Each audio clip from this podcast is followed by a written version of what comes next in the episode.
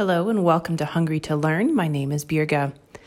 It's been quite a while since I've recorded a podcast, and much of that has to do with a pretty profound shift that I'm going through in my professional journey, and I've been uncertain about what I can share and what I can't. Many of my musings, my personal life lessons, really come through the things that I walk through and so, because I did not have the permissions necessarily to share some of those things, I just elected to stay silent for a few weeks as I walked through this journey and just contemplated the changes that were happening to me and, and what the future looked like.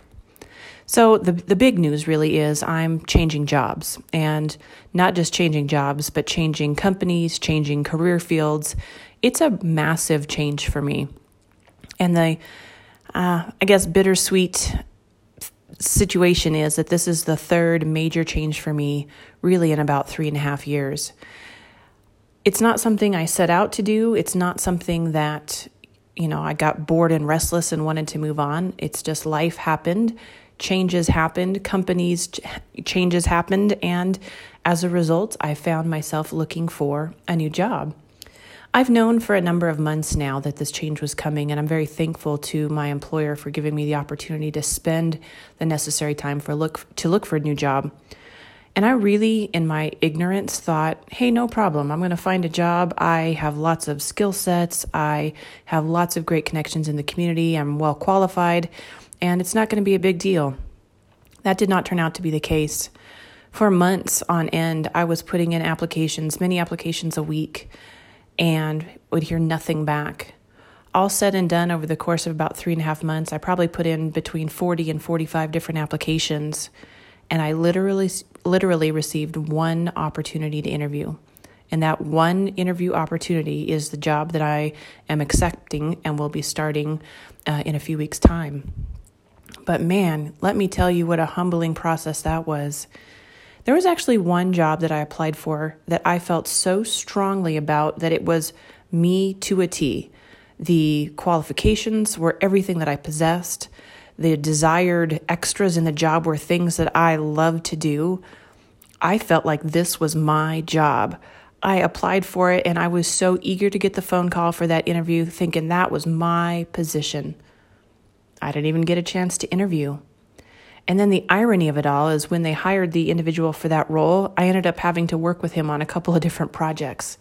And I had to do it with grace and humility and a genuine, I guess, respect for the person that they had selected for that post and for me to be willing to come alongside and support him in whatever way that I could. But I think this process of walking through the unemployed well i wasn't unemployed. I, and that's the biggest blessing of it all. And so for those of you that have been in a period of unemployment i am so sorry. And i can only imagine the pain of that because i've had the luxury of being able to look for a job while i was still employed as my role came to an end. But just the season of the unknowing has been so tremendously painful and stressful. But once again i'm reminded time and time again of the the ultimate question that we all have to ask ourselves as it pertains to faith. Do we trust God? Is God good? Is He enough? Is He going to care for us in a way that He will meet all of our needs? And in hindsight, I can look back and, of course, I can say, yes, yes, of course, of course, He's going to do all those things. Yes, He's big enough. Yes, He's good enough. But in the midst of the uncertainty, those are not easy statements to make. I want you to know that I wrestle through this tremendously not because I think God is not good or God is not capable, but it's just self doubt. It's keeping eyes on myself rather than putting them on Him where they belong. It's me wrestling through all of my insecurities, all of my worries, all of my just ugly stuff that just simmers below the surface and then comes out in all of its ugly glory when the time is right. And I guess I, I put this forward as a podcast because I, I always want to be real. I want to be genuine.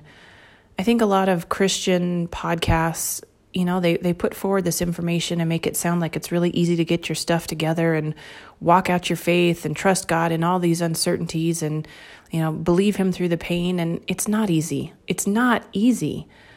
It really is a challenge. It's sometimes painful. It's painful to see how weak I am. It's painful to see my doubts, even though I've been a believer for my entire life. I don't I don't remember a time when I was not a believer.